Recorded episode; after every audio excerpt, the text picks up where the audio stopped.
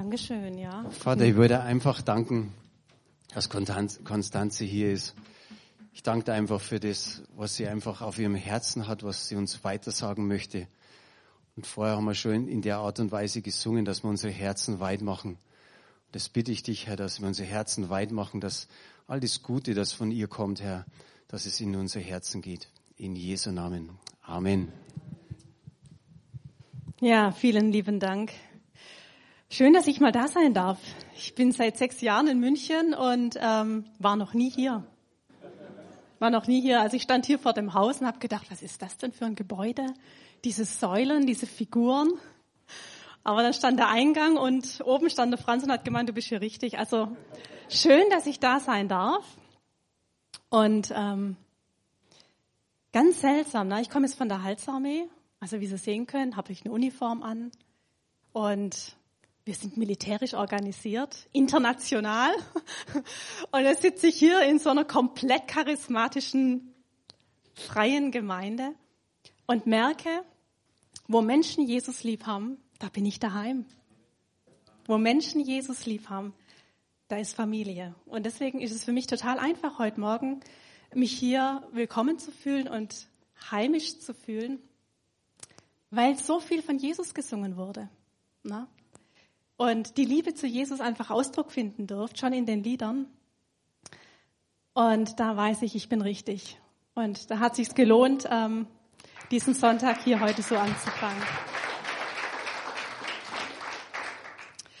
Wir haben ja Palmsonntag heute. Ich weiß, also ich sollte keinen unbedingten Wert drauf legen, dass wir heute Palmsonntag haben. Ähm, aber ich habe schon den einen und anderen gesehen mit so ähm, Palmzweigen und so, so beide Kätzle. Ähm, Halleluja, na, Hosianna ist eigentlich so dieses Wort des Tages. In der Halsarmee fangen wir oft unsere Gottesdienste mit, damit an, dass wir sagen Halleluja. Und die Gemeinde antwortet dann oft, meistens manchmal auch mit Halleluja. ja, schön, dass ich da sein darf. Ähm, ich weiß, Franz hat gemeint, ich soll ein bisschen was über die Halsarmee sagen. Jetzt weiß ich nicht, was so wirklich bekannt ist darüber. Die Halsarmee ist ähm, international seit vielen, vielen Jahren aktiv. Wir sind ähm, eigentlich ursprünglich von den Methodisten eine, eine, ja, eine Abzweigung. Also ursprünglich kommt die Halsme vom Methodismus, Methodismus von der anglikanischen Kirche. Und ähm, der Schwerpunkt der Halsarmee ist eben das soziale Engagement, sich um Menschen und Mitmenschen zu befassen, die eben sozial ähm, nicht ganz so privilegiert sind. Deswegen kann man eigentlich, wenn man über die Halsarmee redet, immer zwei Dinge festhalten. Also das ist wie ein Adler mit zwei Flügeln, so sagen wir es ganz oft. Und zwar das eine ist das soziale Tätigsein und das andere ist das Wort Gottes, das Evangelium, das den Menschen mitgeben. Ein ganz wichtiger Punkt für uns ist, das Evangelium hat ähm, keine Nationalität, kein Gesicht, sondern ohne Ansehen der Person wollen wir von Jesus mit Menschen reden. Deswegen ist bei uns keine heilsame Gemeinde gleich wie die andere. Und ähm, es gibt kein Klischee, außer dass wir sehr traditionell unterwegs sind. Aber egal in welcher Stadt Sie sind, Sie werden die Halsame immer komplett anders erleben. Ja. Und hier in München haben wir eben ähm, eine sehr starke soziale Tätigkeit mit obdachlosen Männern. Also das ist so ein bisschen in München der Schwerpunkt. Und wir haben eine kleine Gemeindearbeit noch in der Innenstadt, wo wir ähm, eher international ähm, uns treffen. Also Personen aus der ganzen Welt sind da Menschen, die die Halsame international auch schon kennengelernt haben und dann gesagt haben, jetzt bin ich gerade in München, die Halsame kenne ich, also ist die Halsame auch meine Heimatgemeinde. Und ja, ich freue mich nochmal. Ganz herzlichen Dank für die Einladung. Ich soll heute Morgen ein Thema vorstellen oder ich darf es und ich habe mir lange überlegt, was nehme ich denn heute Morgen? Und da ich mich jetzt nicht auf den Einzug nach Jerusalem beschränken muss, springe ich heute Morgen in das Buch vom Jesaja. Jesaja Kapitel 50. Da sind zwei Verse, die ich heute Morgen einfach so in den Raum stellen möchte und ähm, wo ich so ein paar Gedanken habe, die ich gern mit Ihnen allen einfach teilen möchte. Vielleicht ist das eine oder andere dabei, wo wir selber spüren, ach, Da kann ich jetzt was mit anfangen. Das kann ich in meinen Alltag vielleicht auch ein Stück weit mitnehmen. Jesaja 50, die Verse 4 und 5. Jetzt habe ich hier heute die Elberfelder Übersetzung dabei. Ich hoffe, das ist einigermaßen verständlich, wenn ich die jetzt lese, ja? Der Herr, Herr hat mir die Zunge eines Jüngers gegeben, damit ich erkenne, den Müden durch ein Wort aufzurichten. Er weckt mich, ja, morgen für morgen weckt er mir das Ohr, damit ich höre, wie Jünger hören. Der Herr hat mir das Ohr geöffnet und ich, ich bin nicht widerspenstig gewesen, bin nicht zurückgewichen. Bis dahin möchte ich heute Morgen lesen.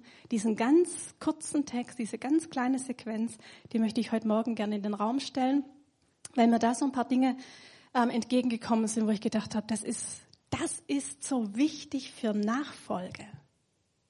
Es hat natürlich jede Gemeinde ihre ganz eigene ähm, Herangehensweise an Texte und auch Schwerpunkte, wenn es um gewisse Themen geht.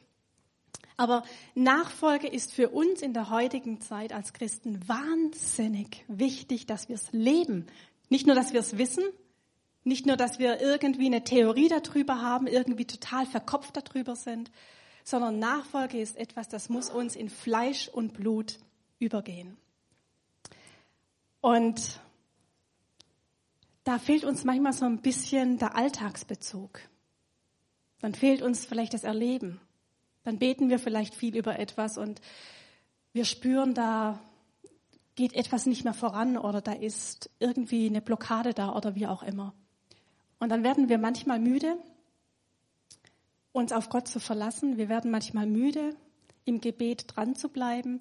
Wir werden manchmal auch müde, uns an Jesus zu freuen, weil das Leben ganz anders läuft als das, was wir vielleicht in den Liedern hören oder auch manchmal in der Bibel lesen. Und dann kommen wir in so eine Spannung rein, in eine Diskrepanz. Und dann kommt so eine schleichende Enttäuschung oder eine Unzufriedenheit oder vielleicht auch ein Frustrationserlebnis in der Nachfolge. Und dann macht man eigentlich, man geht auf den Autopiloten. Ja, dann spult man im Grunde genommen sein Wochenprogramm ab. Man macht seine religiösen Riten. Ja, okay, jetzt ist so und so viel Uhr, jetzt bete ich, jetzt ähm, lese ich was. Man geht in so einen Sparmodus über und das Leben ist weg. Es ist die Routine noch da. Es ist vom Kopf her irgendwie noch die Steuerung da. Ja, ja, das muss jetzt auch noch sein. Aber das, das Pulsierende, das Leben, das, was Jesus sagt, dass er es ist für uns, das ist irgendwie auf der Strecke geblieben.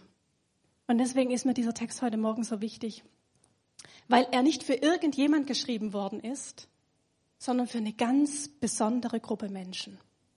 Und ich glaube, hier sitzen einige, die zu dieser ganz besonderen Gruppe Menschen gehören. Es heißt hier nämlich in der Überschrift, es ist das Lied eines Gottesknechtes. Ein uraltes Wort, Knecht, ja, wir haben im, im Hauskreis neulich darüber geredet, Knecht, ähm, wer kann, oder mit Sklave, ja, da kann kein Mensch heute was mit anfangen. Das ist sowas Fremdes, das passt gar nicht in die individuelle europäische Kultur, in dieses Denken rein. Was muss man denn unter einem Knecht bitte verstehen? Und will ich darunter überhaupt was verstehen? Ist das nicht zu hart? Ist das nicht zu klischeehaft? Wie will man das denn übersetzen? Ein Knecht. Je nachdem, welche Bibelübersetzung Sie vor sich haben, dann wissen Sie ja, dass es kein eindeutiges Übersetzungswort dafür gibt, dass jede andere Bibelübersetzung da versucht, anders an diesen Urtext ranzugehen. Und dann ist eben die harte Version ist der Knecht, aber es gibt auch die schönen Übersetzungen, die sagen, der Bevollmächtigte. Vielleicht freut sich jetzt jemand ganz besonders und sagt innerlich, ah ja, ich bin bevollmächtigt, ja, jetzt her mit dem Text, das ist wunderbar. Also manche sagen, das geht um denjenigen, der bevollmächtigt ist. Es gibt andere Übersetzungen, die reden hier vom Jünger. also das Lied von einem Jünger. Da geht es um dieses Bild aus dem Neuen Testament, die Jünger, die Jesus nachgefolgt sind. Also es geht eigentlich um Nachfolger, die sich an Jesus dranhängen und sagen, da wo du bist, da will ich sein. So wie du redest, so will ich leben. Also dieses sich an Jesus dranhängen, mit ihm unterwegs sein, das kann man hier auch verstehen. Also der Jünger oder der Nachfolger, und es gibt auch ganz andere Übersetzungen, die diesen Knecht mit dem einfachen Wort Diener übersetzen. Und wir merken, jeder ist jetzt anders angesprochen. Ja? Also die einen, die brauchen es hart, ja, die brauchen den Knecht und die anderen, die brauchen es ein bisschen soft, die nehmen lieber den Diener, weil der Diener, der hat eher so dieses, da kommt eher die Freiwilligkeit. Beim Knecht kommt schon der Zwang, ja. Also ich möchte Ihnen jetzt ganz offen lassen, wie Sie dieses Wort für sich persönlich annehmen, wie Sie das für sich ähm, tragen möchten, dieses Wort. Egal, welches dieser Übersetzungsworte Sie für sich nehmen, Sie dürfen sich angesprochen fühlen. Heute Morgen. Und es geht hier drum, dass dieser Diener, dieser Knecht, dieser Bevollmächtigte, dieser Jünger, dieser Nachfolger sagt, Gott hat mir was gegeben.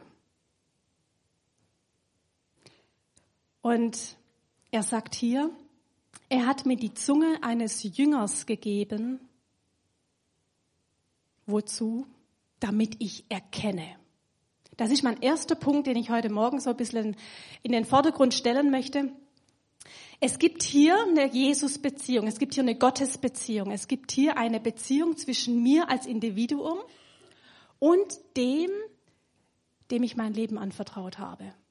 Dem, dem ich sage, alles, was mein ist, soll dein sein. Und hier geht es um eine Beziehung, die mehr ist als Freundschaft. Hier geht es um eine Beziehung, die eine, eine Abhängigkeit eigentlich schon zeigt.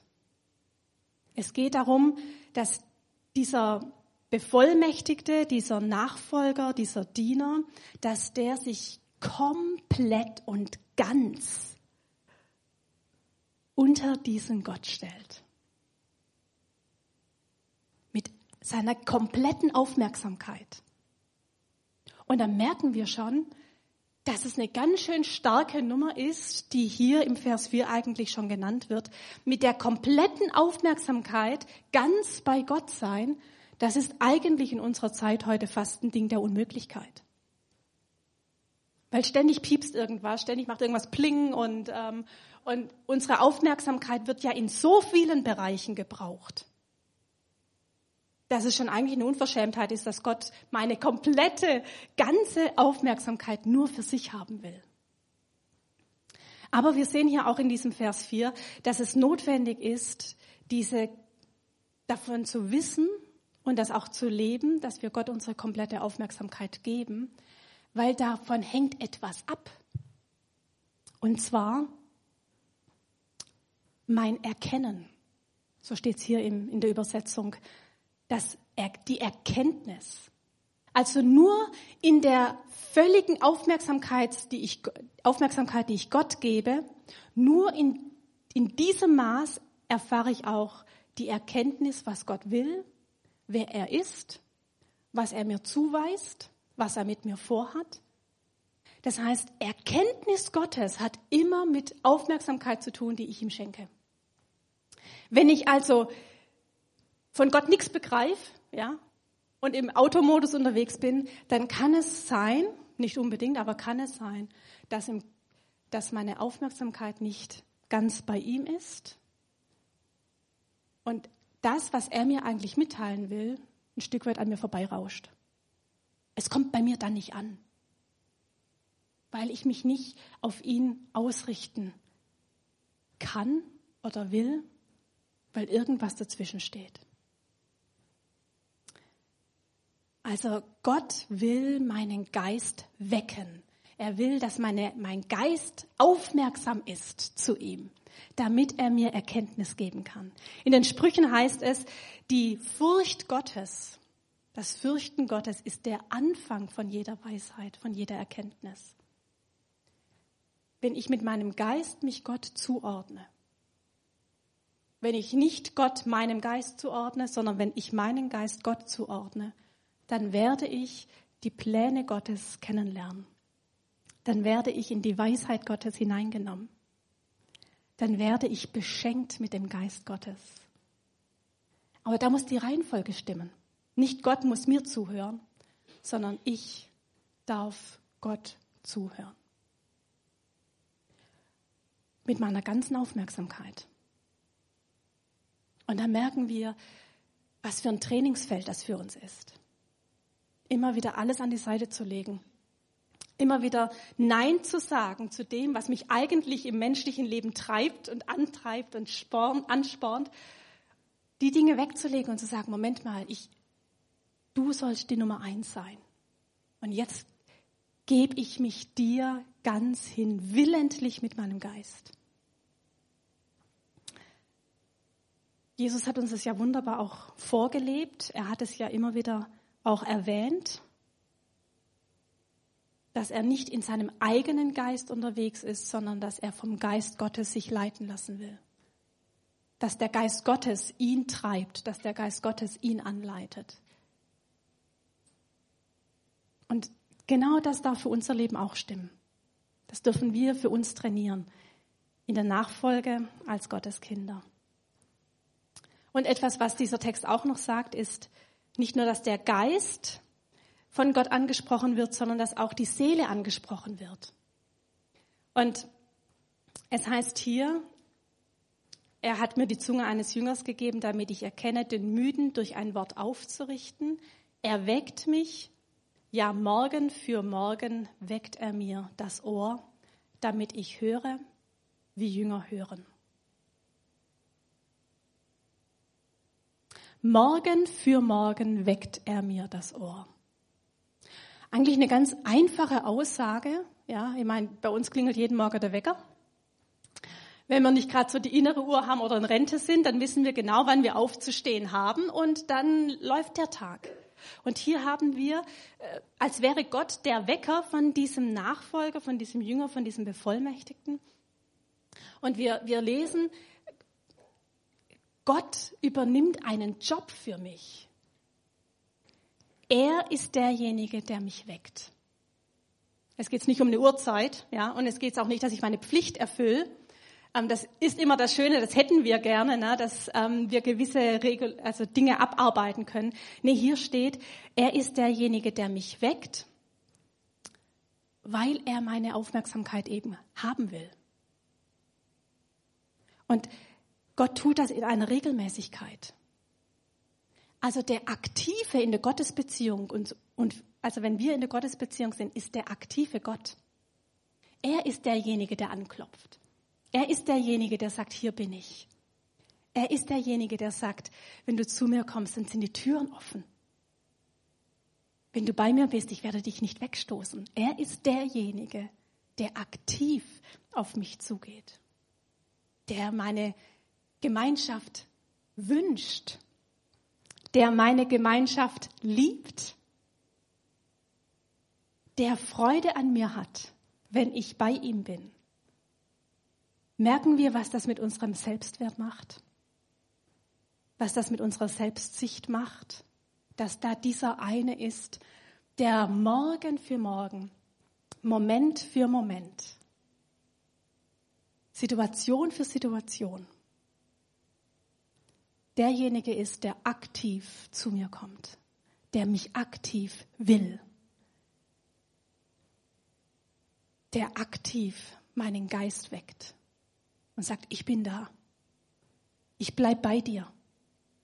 Er nimmt uns nicht weg, wenn es schwer wird, aber er ist derjenige, der mit durchgeht, der uns festhält, der uns an der Hand nimmt, der uns tröstet.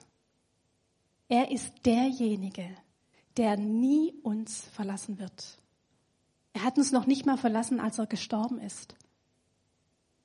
Als ihn die ganze Welt verlassen hat, ist er der Treue geblieben. Und es gibt so Situationen im Leben, wo wir uns denken, da will Gott nicht mit dabei sein oder da will ich ihn gar nicht dabei haben. Und selbst da sagt uns der Psalmschreiber, und wenn du bis ans Ende der Welt gehst und dich unten im Meer versteckst oder was auch immer du machst, er wird dich nicht aus den Augen verlieren. Nicht, weil er strafen will oder weil er irgendwie sonst was will, sondern weil er Liebe hat für mich. Weil er Liebe hat und weil er Sehnsucht hat nach Gemeinschaft. Er weckt mich. Er ist der Aktive. Er will jeden Moment, in jeder Situation möchte er darum buhlen, dass ich auf ihn aufmerksam werde, dass mich, ich mich ihm zuwende.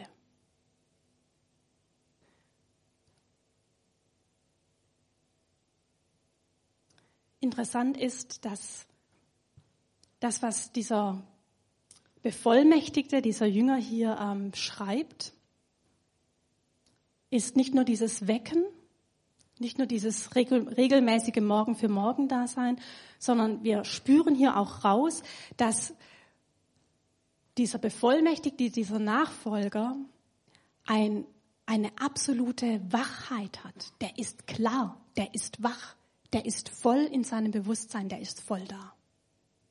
Also dieser bevollmächtigte Nachfolger, der ist nicht irgendwie im Trance, der ist nicht irgendwie entrückt, der ist nicht irgendwie abgehoben in einer Vision unterwegs, sondern der ist in der Realität. Und der ist völlig wach und bei klarem Verstand in dem, wie er die Gegenwart Gottes für sich persönlich erlebt. Und da merken wir eine zweite Herausforderung für uns in der Nachfolge. Dieses Einlullen, gibt es bei Jesus nicht. Dieses ähm, ein auf betäubt machen und ähm, die Dinge nicht an sich ranlassen, das gibt es bei Jesus nicht. Der ist klar in der Realität. Der ist klar im Alltag. Da ist kein Verpennen, ja, der liebe Gott, der macht irgendwie alles schön. Nee, da ist eine klare Realität da. Und genau für diese Realität ist er ja gekommen. Ich habe es neulich ähm, einen Vortrag gesehen, wo es darum ging, dass wir mehr und mehr alle in die virtuelle Welt abgeholt werden, dass unser Leben eigentlich nicht mehr in der Realität stattfinden soll, sondern eben durch das, was dem Kunden überall angeboten wird, die virtuelle Welt unsere Welt sein soll oder werden soll, in der wir unterwegs sind. Der Jünger, der auf Jesus hört, der Jünger, der sich wecken lässt, der ist komplett in der Realität. Der hat einen klaren Verstand und er lässt sich den Kopf von dem, was passiert im Alltag, nicht verdrehen. Und ein letztes möchte ich gerne noch mitgeben heute Morgen. Ähm, er hat nicht nur eine Erkenntnis durch den Geist in der Gegenwart, er hat nicht nur seinen klaren Kopf, in dem er geweckt wird, sondern er hat auch eine ganz klare Alltagszuwendung. Und hier heißt es ja im Vers 5, nicht nur, dass er die Ohren geöffnet bekommt, sondern er sagt auch, ich bin nicht widerspenstig gewesen und bin nicht zurückgewichen, schreibt er hier, dieser Bevollmächtigte. Und was soll das denn jetzt? Ja, ich bin nicht widerspenstig gewesen. Ich meine, wenn man in der Gegenwart Gottes ist und man hat die Erkenntnis und dann wird man noch geweckt jeden Morgen, hey, man muss doch auf Wolke 7 schweben. Was muss man denn da widerspenstig sein? Also der müsste doch der glücklichste Mensch, Mensch auf Erden sein und müsste eigentlich nur so von Wolke zu Wolke springen. Warum kommt jetzt hier dieser Text so rein, dass er sagt, ich bin nicht widerspenstig gewesen und ich bin nicht zurückgewichen? Und jetzt haben wir den Knackpunkt, warum das die Bibel manchmal keinen Spaß macht. Und der Knackpunkt liegt darin, dass die Gemeinschaft, die er erlebt, das Wort, das er zugesprochen kommt, das, was er hört, das hat mit dem Evangelium zu tun. Das hat mit der Botschaft, die Gott hat, für die Menschen zu tun. Das heißt, dieser Bevollmächtigte wird nicht bestärkt in seinem, oh, ich habe da mal eine tolle Idee und lass uns das mal umsetzen, sondern dieser Bevollmächtigte erkennt ja die Wege Gottes in der Gegenwart Gottes. Und das heißt, er wird in seinem kompletten System bewegt dafür, was der Wille Gottes ist.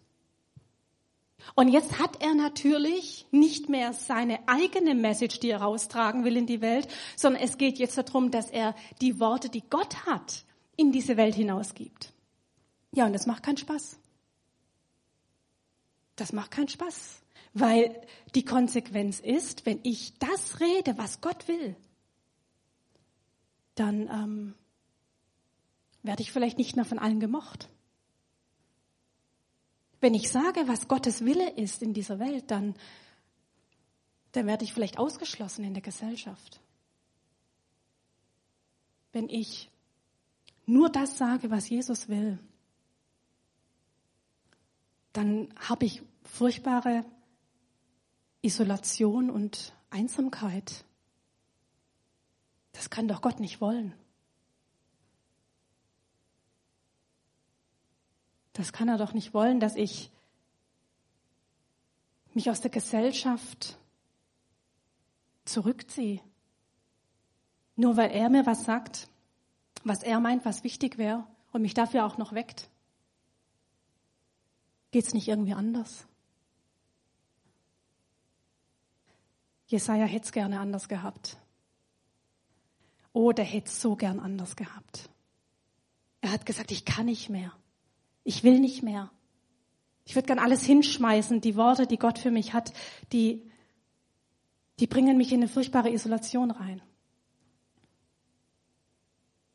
Er sagt einmal, ich habe mich vergeblich abgemüht, für nichts meine Kraft verbraucht.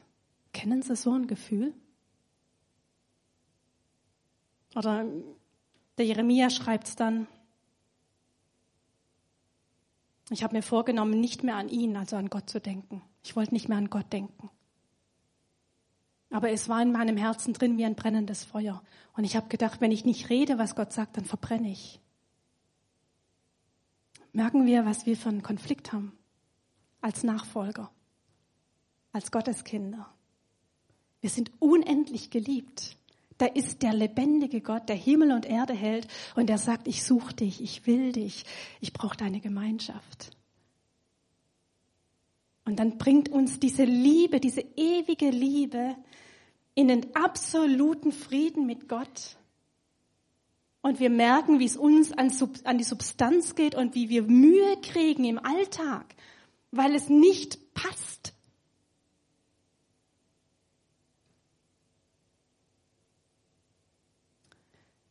Was machen wir jetzt als Nachfolger? Also es gibt ja tolle Ideen, ja, vielleicht nur mit einem Ohr hören oder nur vielleicht einmal die Woche hören. Was sollen wir machen? Wir können in dieser Spannung bleiben, in dieser Zerreißprobe bleiben und in einem ewigen Getriebensein stehen immer mit dieser Tendenz, unauthentisch im Alltag zu sein. Und die Leute um uns herum, die spüren das. Ah ja, die Christen. Mal so, mal so, ja. Menschen spüren das. Was ist meine Lösung? Jesus sagt, hab keine Angst. Ich habe die Welt überwunden. Hab keine Angst für mein Wort hinzustehen, weil es ist ja nicht mein menschliches Wort, es ist Gottes Wort. Und deswegen muss nicht ich die Verantwortung tragen für das Wort Gottes, sondern Gott trägt die Verantwortung für sein Wort. Nicht ich muss für Jesus stehen, Jesus steht für sich. Ich bin nur ein Überbringer. Ich muss es nicht persönlich nehmen, sondern ich kann Jesus alles sagen.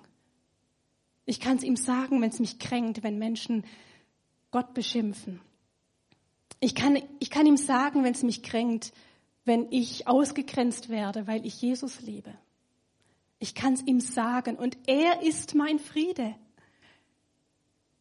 Er ist meine Freude. Er ist derjenige, der gut macht, was das Leben schlecht bringt. Und deswegen möchte ich Sie heute Morgen einfach ermutigen. Lassen Sie sich wecken. Regelmäßig, wissen Sie, regelmäßig. zu jeder Situation. Suchen Sie nicht, dass Gott Ihre tollen Gedanken erkennt, sondern seien Sie ein Schüler, ein Jünger, ein Nachfolger, dass wir suchen, was Gott will, dass wir ihn erkennen. Das ist unser Reichtum. Es ist immer schwierig, dass man die eigenen tollen Ideen unter die Ideen Gottes stellt, weil man irgendwie immer so dieses, ähm, dieses Stolzproblem hat, ja, weil man hat ja selber die besten Ideen und wenn dann Gott kommt und sagt, nee, folge du mir nach, dann denken wir immer, nee, eigentlich soll es umgedreht sein. Aber es ist ein Reichtum, wenn wir Gott folgen. Es ist ein Reichtum, wenn es um ihn geht und nicht um mich. Und deswegen möchte ich Sie einladen in dieser Nachfolge mit dem Geist, mit dem Herzen und mit jeder einzelnen Tat im Alltag ganz und gar Jesus zu vertrauen. Ich möchte gerne noch beten. Jesus, ich danke dir so dafür, dass wir heute Morgen hier zusammen sein dürfen und in dein Wort reinschauen dürfen. Diesen kurzen Bibeltext, der so eine Tiefe hat und uns so herausfordert und wir brauchen dich, Jesus. Wir schaffen es nicht ohne dich. Und wir wollen einfach vor dir stehen und sagen, führe du uns, leite du uns, fülle du uns mit deinem Heiligen Geist, dass wir wissen, wie wir in dieser Welt reden sollen, um dich zu ehren, damit Menschen dich kennenlernen dürfen den ewigen, den lebendigen und den heiligen. Gepriesen sei dein Name, Jesus. Amen. Amen.